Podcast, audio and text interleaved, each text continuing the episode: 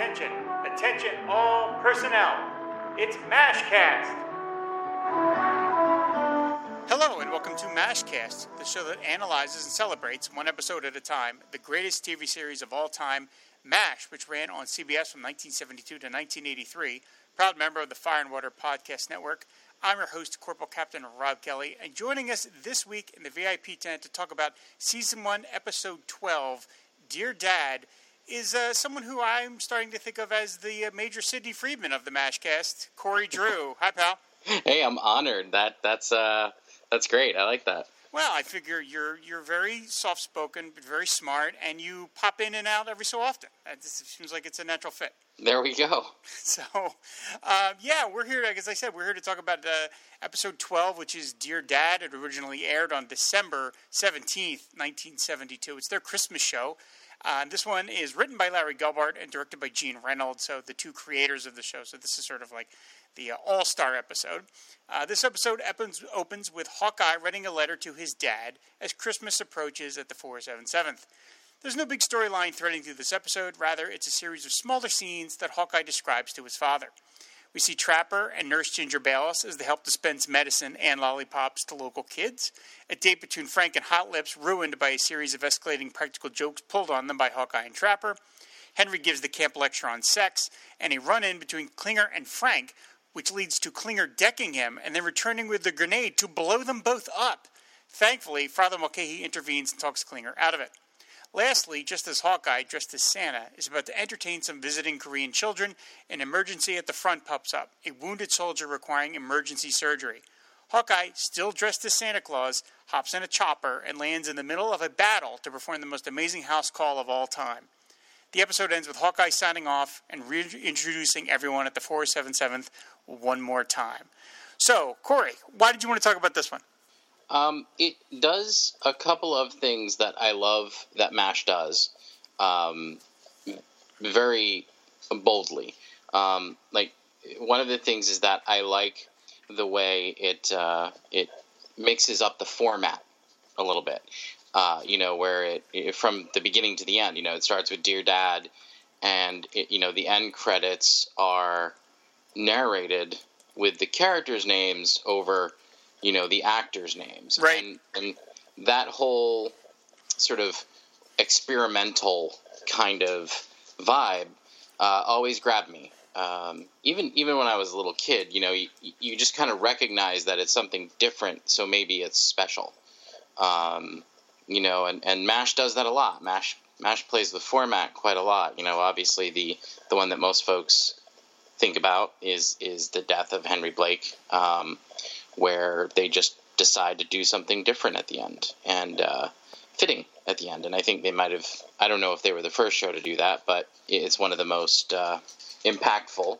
And then, uh, you know, uh, and then the other thing that I like is as I uh, as I mentioned when I was a little kid, I um I shipped Hawkeye and Hot Lips pretty hard, and they uh, they they give they give one for the shippers in this particular episode. So. Um, you know, so that was as a kid, I guess that was one of the things that jumped out about me, uh, jumped out at me about this particular episode. Yeah, I mean, uh, the idea of, of course, writing letters uh, from to home to your to your loved ones obviously is something in every war, you know, dating all the way back to uh, like the earliest wars that we've ever fought in this in this world. But uh, the the the creation of the dear format uh, mm-hmm. is really uh, really quite useful because obviously you can then now have an, um, a narrator talking about the events. And MASH got a lot of mileage out of this. I mean, they did a bunch of episodes that were Dear Blank. They did Dear Sis, which is narrated by Father Mulcahy. They did Dear Ma, which was Radar. Dear Uncle Abdul, which was Klinger. Dear Peggy, which was BJ. Dear Sigmund, which of course is uh, Sidney Freedman. They even did Dear Comrade, which is written by a, a, a letter written by a, a, a guest performer. And then they did three other episodes the Winchester tapes, Bulletin Board, and Give 'em Hell Hawkeye, which follow that format a little bit. You've got Winchester recording uh, a message home, Bulletin Board, which features Trapper talking to his daughters, and Give 'em Hell Hawkeye, which of course is Hawkeye talking to uh, Harry Truman. I'm kind of amazed that over the course of 11 years, Margaret never got one.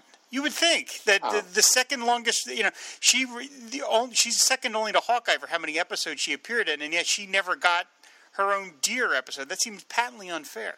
Well, you know, uh, as soon as you said, you, know, that you were surprised, I was like, yeah, I'm surprised too. And then I think back to some of the jokes in this particular episode, and suddenly I'm not surprised. Um, uh, you know, I don't, I'm not necessarily, you know, putting it at the door of sexism, but, um, you know, they didn't really, yeah, they, they, ne- those particular episodes, I mean, they're, the benefit of those episodes is that they sh- they share the perspective of you know the individual that is is writing them. So you know you get the the perspective of of what it must be like to be a priest in a war. You get the perspective of what it's like to be um, Hawkeye in the war you know that kind of thing. Um, and I guess they just never got around to you know having a, a, a woman character talk about what it's like to be in the war. I guess so. Um, it's a damn shame they never got, got around to doing Dear Frank because I can only imagine what a MASH episode entirely narrated through the prism of Frank Burns, what that would have been like. That would have been like a surrealist painting or something. I know. I, I, you know, he's he's one of those characters that I don't like him. Like I, I don't, I, I don't like him. I I don't like uh, how he behaves in the show, and I don't like what he how he uh, affects me when I'm watching the show. Um, it it confuses my brain. like like for instance, the scene the scene with um, with Klinger, uh, where he goes after Klinger for wearing the bandana. You know, you're it's like, oh God, he's such a pill. You know, and then and then out of nowhere, you know, he incites you know Klinger to um, you know murder. He's, he's going to blow up the entire post op. yeah, and it's like it, it, you know it strikes me how um, you know nowadays if you were to have the only Middle Eastern character on your show decide to take out his enemy with a grenade and kill you know everybody else that's you know recuperating um, Oh my God, I didn't even think about that. you might you might run into some some issues you know but like Frank I just there, you know, I, I never liked him. I was much happier when they replaced him with an, an antagonist. But you know, um, you know, I like uh, Charles Emerson Winchester III more. Mostly, I just like to say his name. Um, but in this particular episode, it really the the weird things he does to my brain really stuck out at me because it's like on the one hand he's the antagonist, and then on the other hand he's slapstick comedy relief, and I don't know, it never jived with me ever. They did do an episode in the uh, fourth season called the Novocaine Mutiny, where uh, Frank gives a court testimony and he presents some of what he thinks happened to to the judge, and we get to see it from his point of view. And it is like it's like Mad Magazine. I mean, it's just so it's so completely insane, and it maybe they figured they couldn't sustain that for a whole episode because it's so bizarro. I mean, because he's like the hero, everyone else is afraid and pathetic, and he's the brave soldier. And there's there's a line even Hawkeye has where he's like, you know, he's like, no, I he's, he calls it perjury at first point, and then he goes, no, no, no, I'm sure that's how he really remembers it happening. And he's like, more's Right. the more's the pity. And you're like, yeah, because Frank's insane. We now know Frank is completely nuts. Right. Um, I did that scene with Klinger that you talk about. It is interesting that the writers clearly were kind of casting about with what to do with Jamie Farr because he's not in drag in that scene. He just has the Right. bandana, which is entirely reasonable. It's just a little color, and yet his response is to not only deck Frank, which somehow he got away with that afterwards, but then as you say, he's gonna he returns with their grenade. I mean, like. Yeah. Holy jeez! Thank goodness Father Mulcahy was there. Otherwise, this would have been a massive tragedy at the four seven seven. Well, that's just it, and it, you know, in in a way, rewatching it in, in a, a more considered way, as I do whenever we're gonna, um, you know, uh, do one of these podcasts. I'm I'm now forced to consider the fact that Klinger is legitimately crazy. like Section Eight is a legitimate path for him. Like like so, in a way, it makes all the jokes of him, you know, dressing up in in women's clothing um, and not shaving his legs. Uh, um, being uh, makes all of those jokes like less jokey. I'm like, no, he's he's legitimately crazy. Like he has lost his mind. Um, and I never really thought about that until rewatching this episode. I was always just kind of like, oh, it's shtick, you know. But nope, he's nuts. Yeah. He shows up in a dress in his next appearance, so I think they they realized, okay, we went a little far with the whole nuts thing. We have to kind of make it more comedically comedically friendly crazy, not actually crazy. We, right. There's nowhere to go with this. Make it uh, Bugs Bunny crazy, not you know Anthony Hopkins crazy. Yeah, right. I love Father Mulcahy's line where he says he's tired. We're all tired. I'm like, you know, Father Mulcahy, you're only 12 episodes in. You've got 10 and a half more years to go. I don't really think you're that tired. You think you're tired now? Just wait till you spend a decade here at this unit, for God's sake. Right. Can we just talk about him for a minute, though? Like, sure. I feel like, like Father Mulcahy, like, I, I feel like when we get to the end of all of these episodes, and and you know, um, I'm gonna feel like Father Mulcahy is like one of the most underappreciated characters on TV. Like that that moment where he interceded, well, repeatedly, right? Like like he he tried to intercede when when Klinger and and Frank were, you know, going at it, and then he interceded with the the MP who had like th- this great line where you know Father Mulcahy had this great line where he said the MP said, "I'm not even Catholic," and Father Mulcahy's like, "Would you like to be?" like, you know, always shilling for the Lord, right. and uh, like, and then he he intercedes with Klinger again uh, to to keep him from you know murder. Um, like he's he's such a great uh, like moral core, you know, in, in, a way that I don't think you see in a lot of TV shows anymore. Um, or maybe you do, and I'm just you know seeing it through mash colored glasses. But I really do feel like he's going to be, uh, you know, when all is said and done, I'm going to have a lot more respect for him as a character than I did, you know, before. Yeah, they never make it. I mean, they they never make a joke of his of his devotion or his faith. I mean, they make sure the character, the other characters, don't share it, and sometimes Hawkeye mocks it, you know, here and there, where he talks about, you know, right. the only Latin I know is Xavier Cugat or whatever. He has a line here and there, but for them, but but you know, they play Mulcahy straight, which is great. I mean, as he should be. I mean, we talked about in previous episodes that one of the things we like about Father Mulcahy is that he's not there to proselytize. He's, right. he's there to use his religion to provide comfort and understanding, not to convert, which is of course appropriate first of all, but but that makes him more palatable. If he was constantly, I mean, you, uh, aside from that line you just pointed out with the whole "Would you like to be," which seems like a, a, gag line anyway. Really, it's a joke, right? It's a yeah, joke. It's a joke um, yeah. By the way, I do need to mention in terms of the actors, the the actor who plays that MP is a guy named Buck Young. Uh, he did two more mashes, basically always playing an MP because he's a big mountain of a guy. So of course he looks like a that kind of guy. He has a lot of TV credits. He did Columbo, he did Dallas, MacGyver. His first credit is a movie, uh, a film noir called Angel Face with Robert Mitchum and oh. Jean Jean Simmons. And if you have never seen Angel Face, do yourself a favor and see it. It is a bonkers movie. Uh, in a good way, and in a good. That's all I will say. Go see Angel Face. It is wonderful. So I love um, I love finding old credits like that. And I think I've mentioned on other podcasts that I've been on, like when I've been researching these MASH episodes, and I, you know, there's an actor that appears in one show, and you see his credits. If, if I was a professional actor, and of course I am not, but if I was, like, I think I'd spend all my time talking to my fellow actors about cool movies they've been in.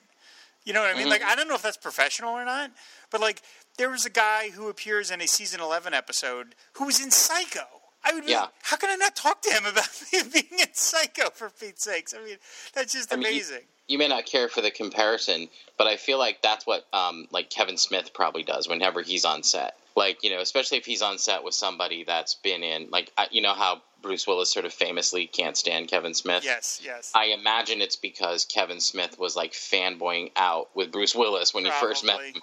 You know what I mean? Like probably got all all deep with the like the moonlighting and the you know John, the Seagram John McClane questions. Yeah, yeah, probably, probably, probably that's the case. Well, it's probably a good thing that I'm not on set. So. Uh, uh, another actor that appears in this episode, of course, playing the wounded soldier, is William Katt.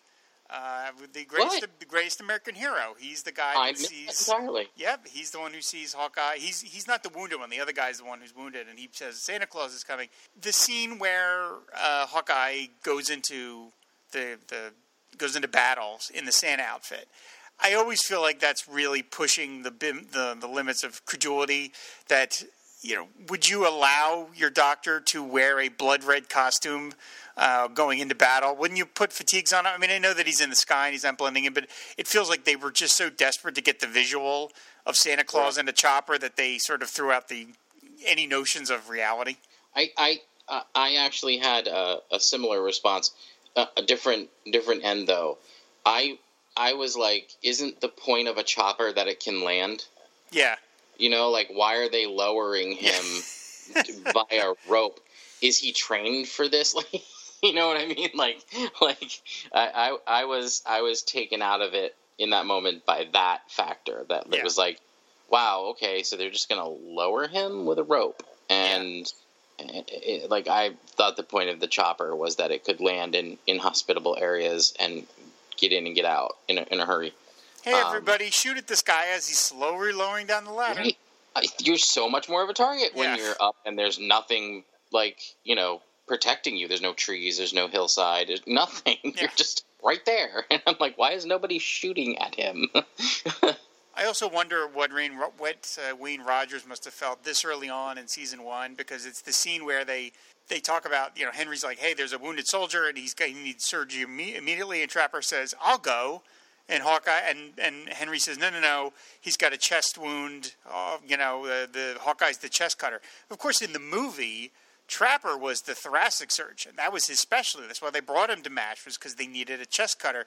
And here they're handing that specialty over to Hawkeye. And you know, it, it took uh, Wayne Rogers three years to grow so dissatisfied that he finally left the show. But I, you know, it's here. It is. It's already cooked into the stew, and in halfway through season one, that they have really sidelined Trapper in favor of Hawkeye. Wayne Rogers must have kind of been like, "Oh, geez, you know, I, I could have done this." Right, right. You know, and what's interesting about that to me too is that in in in reality, I mean, they gave Hawkeye the hero moment, right? But in reality, Trapper is in this particular episode, he has this great arc. Like he's got this, you know, he's like a pervert, and you know, he he's he's harsh and whatever. In you know, uh, in in the beginning, but then in the end, he's helping the kids. You know he goes and delivers that cow and that's like incredibly sweet. It shows both sides of his character or two sides of his character not, not that he only has two but you know two sides of his character and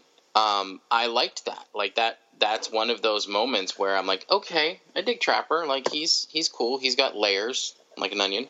Um, and and then they gave hawkeye the hero moment which i guess they've decided at this point that that's just what they're going to do but minus the visual, minus the you know the stunt work, really, you know, uh, Trapper is kind of the hero of this episode to me because he's the one you know helping the the most people, and you know he's he's he's that that sort of mini arc is is really highlighted for him, and and um, I thought that was really cool.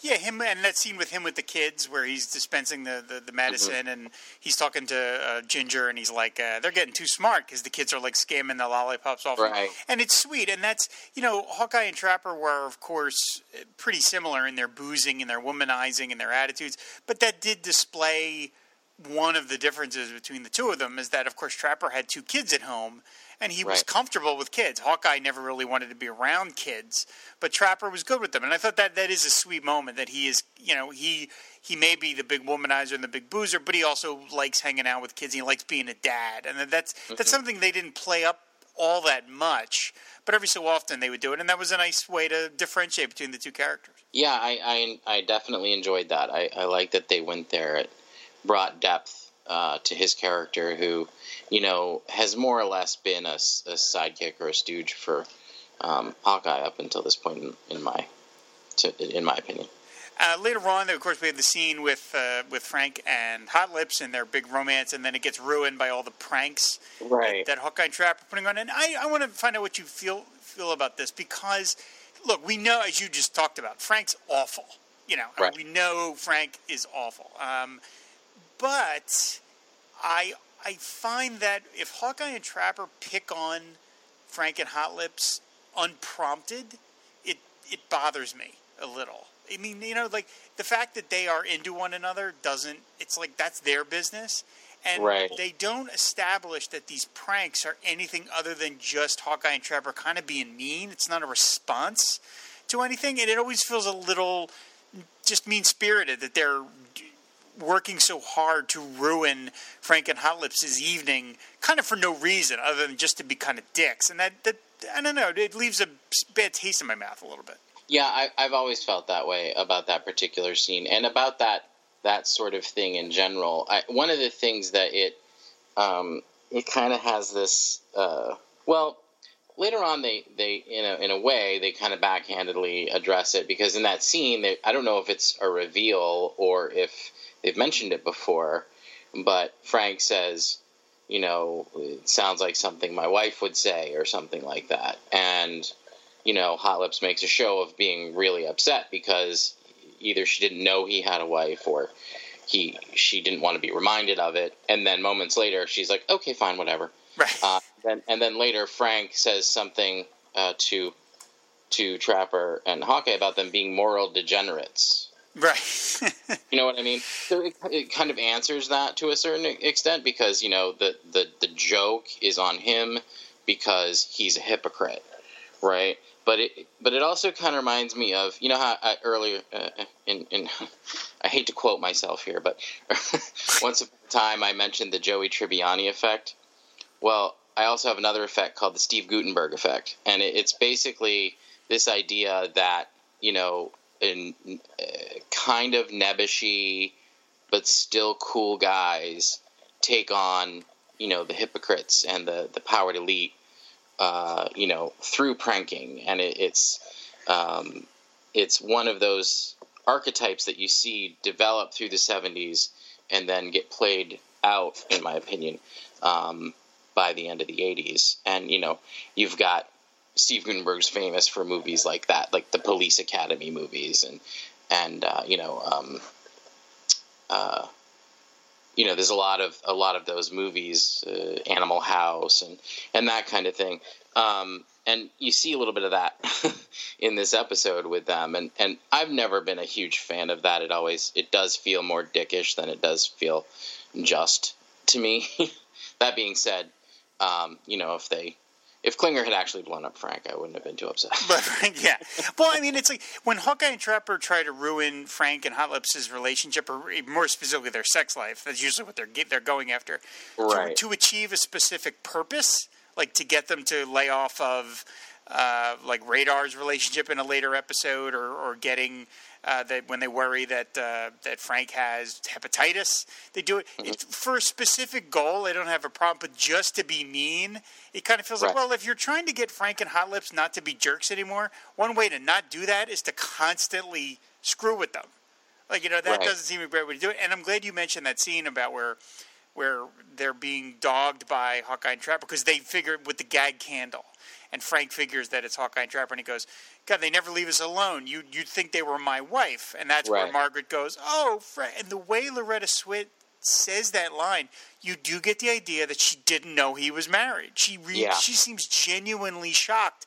And then he says, "I didn't say it," and she goes, "You did? I didn't hear you say it." And so I feel I'm like, are we hearing in this moment the realization to Hot Lips that Frank's married? Uh, We I always assumed that she knew that from the beginning and was okay with it, but maybe not. Yeah, and and yeah, that's that's right. Like maybe she didn't know, and you know her thing is, you know, she's her target, for lack of a better word, is is always the sort of most powerful person uh, in the room, and you know Frank uh, is second in command to um, you know uh, Henry, and Henry, you, you don't get the impression that she would ever go after Henry. You know what I mean? Like, Right. or if she did, she got shot down real fast. Yeah, yeah, yeah. You know, Henry, like in that scene where in the in the um, in the marital sex uh, lecture scene, you know, Henry's so uncomfortable, and and it's it's amazing.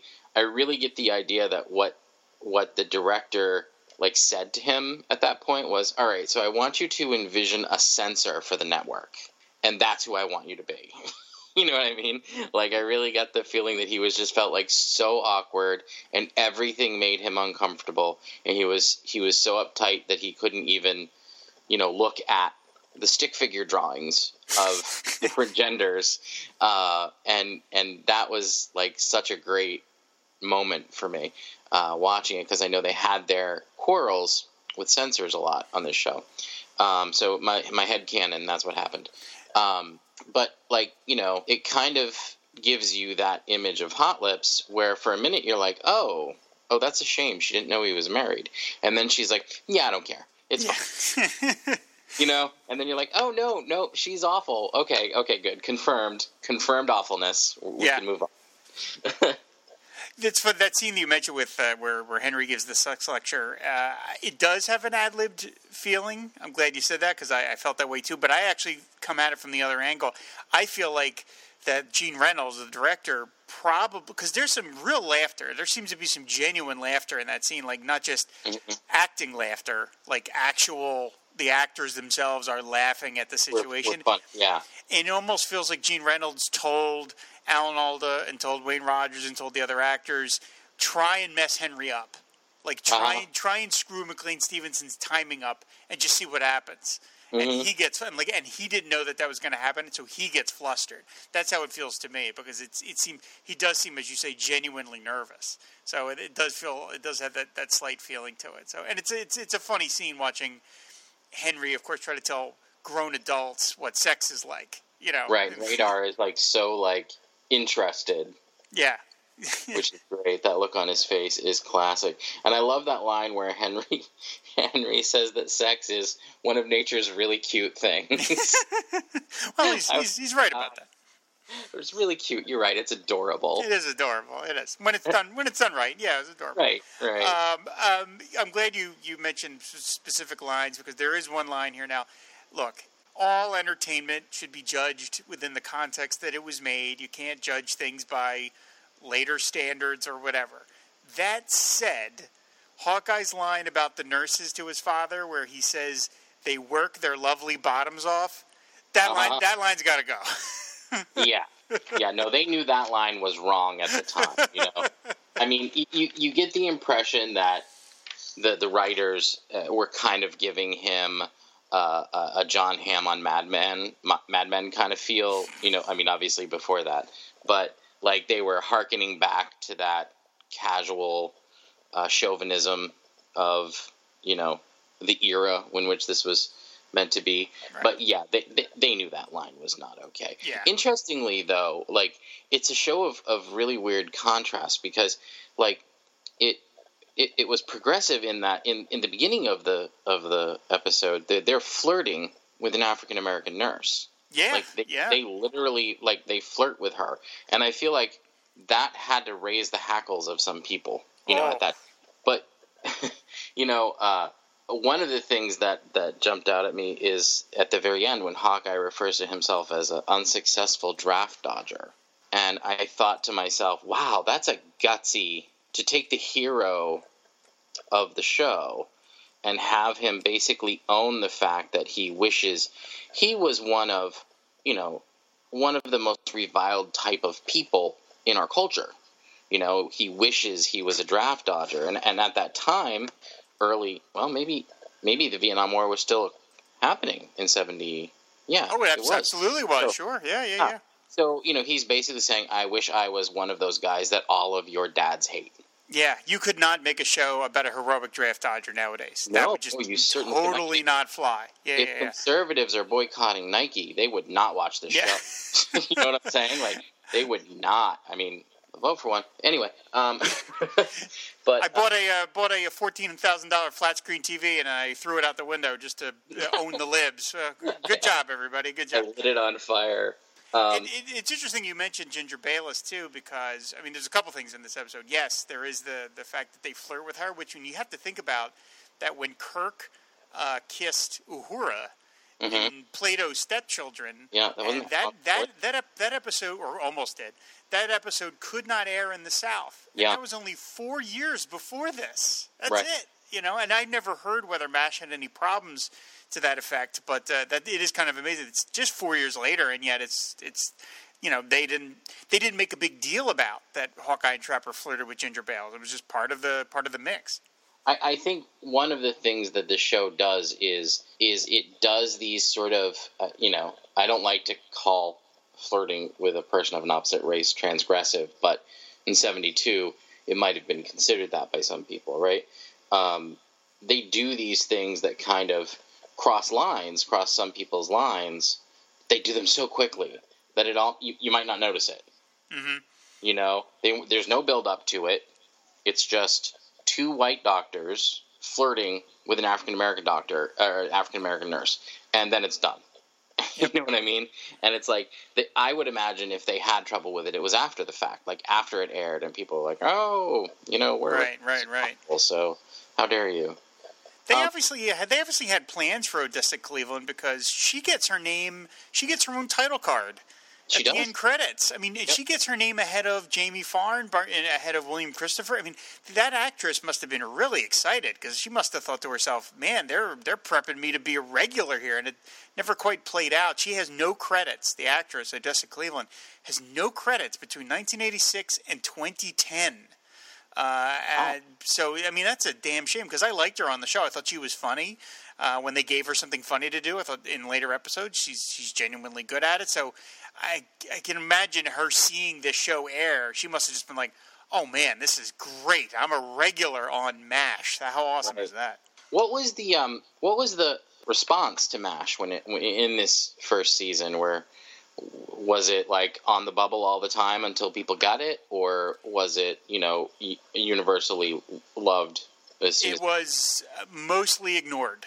Uh, we've we've talked. Yeah, I've mentioned this on previous episodes. Is that it was aired? It aired the first season at uh, seven thirty, back when prime time was still seven thirty, Wow. and it was on Sunday nights up against the Wide World of Disney.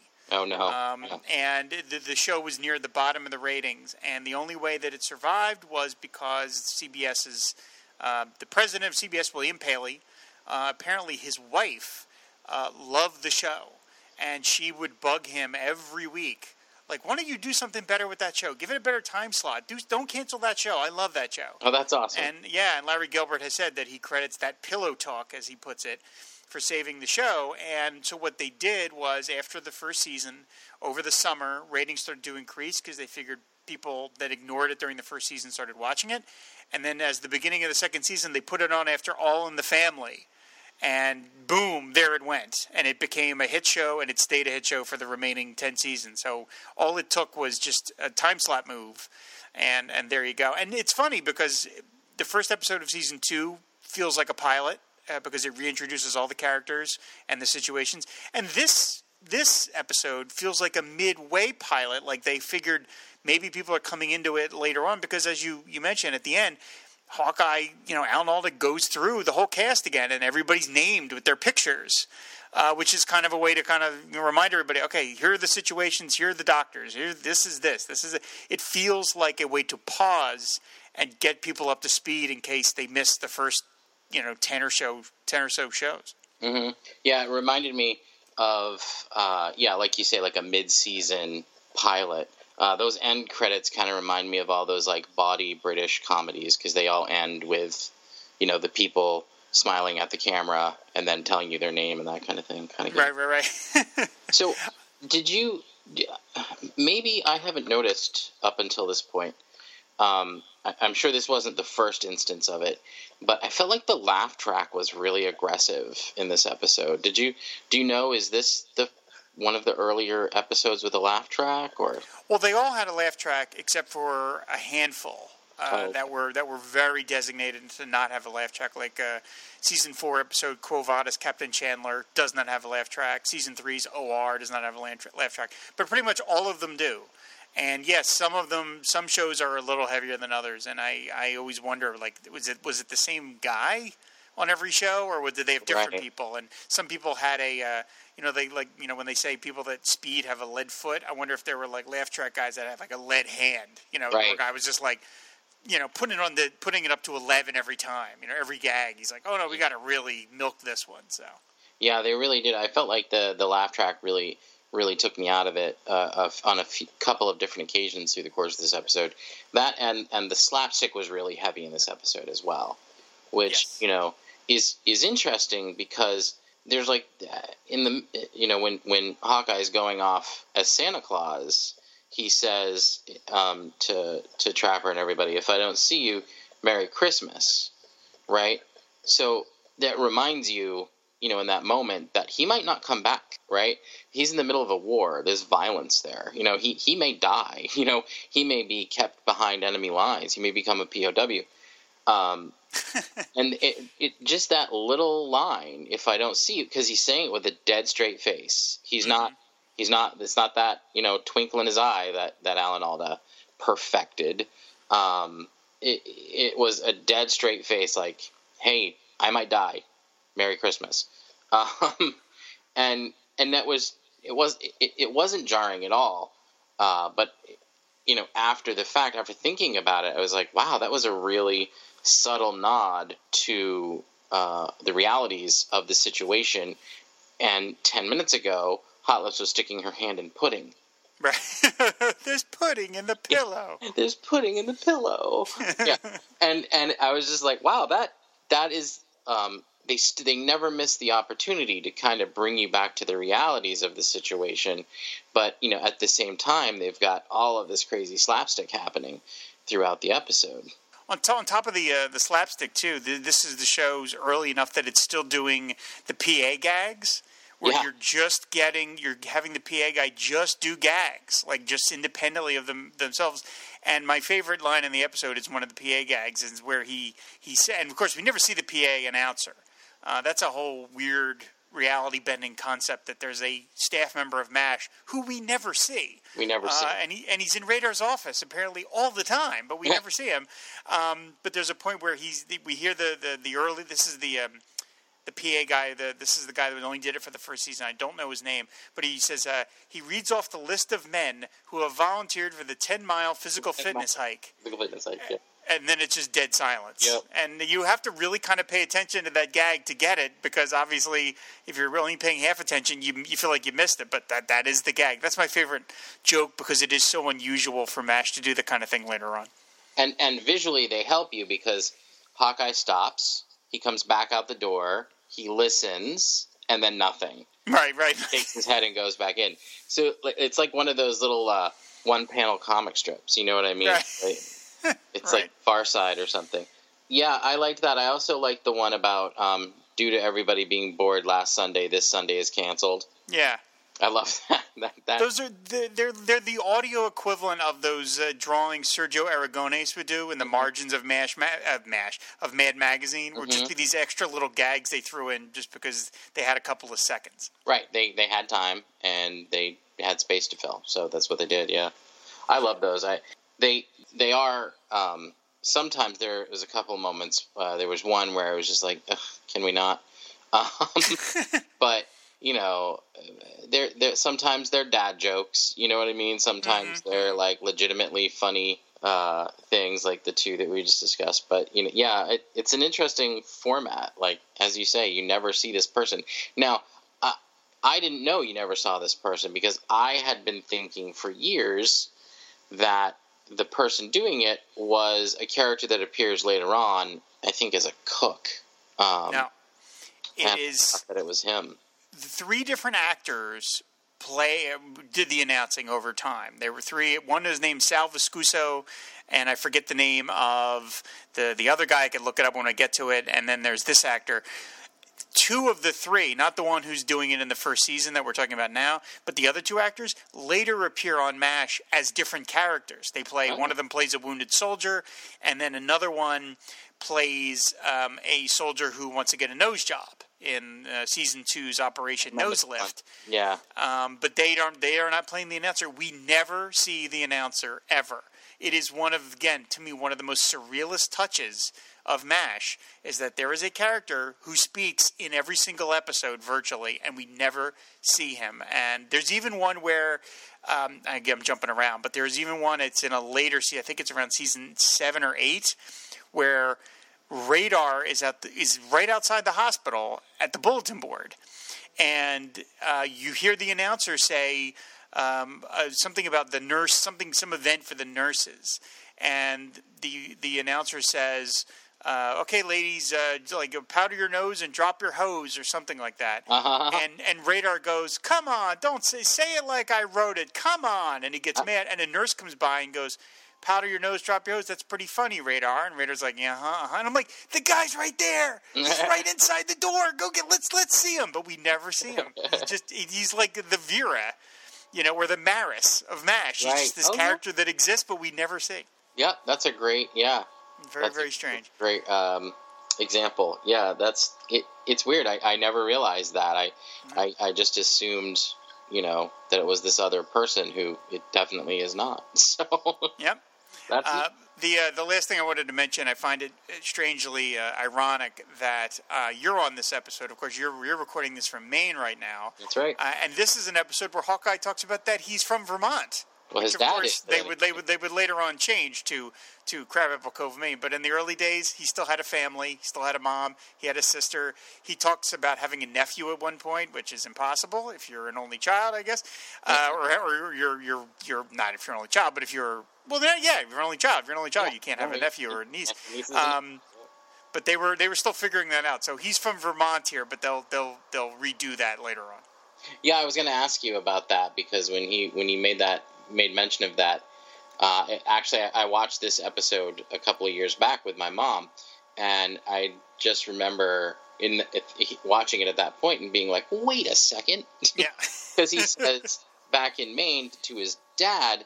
So it, it didn't necessarily indicate to me that Hawkeye wasn't from Maine, but it did cause me to question it because like that's you know being from Maine that's been a touch point for me with that character.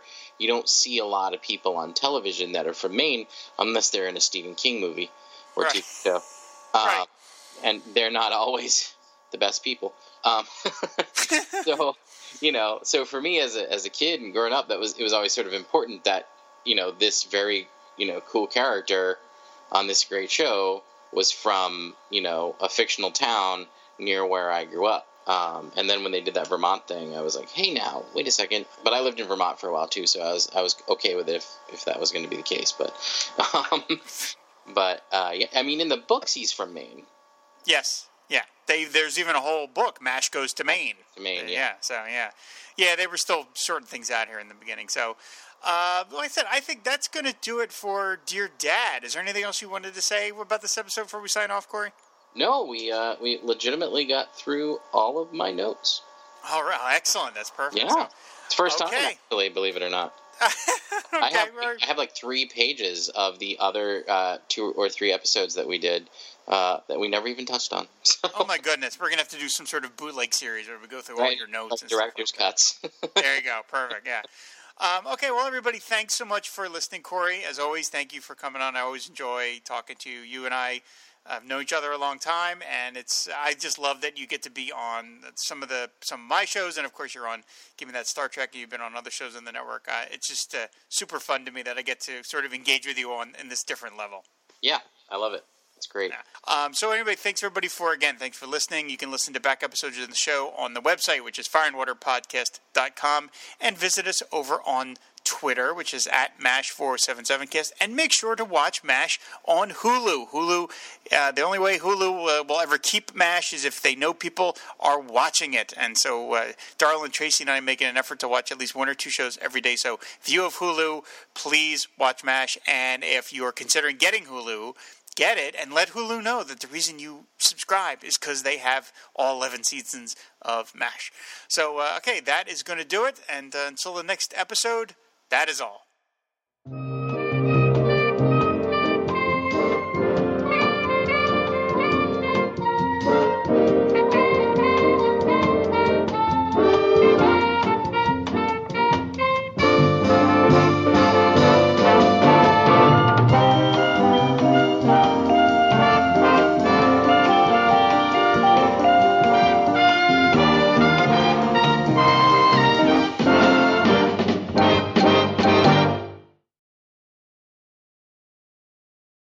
What's the idea giving Hot Lips mouth-to-mouth resuscitation? I was getting a culture for the lab. Any good? I think if we could get her away from Frank, she could become a major kisser. That's what she's doing now.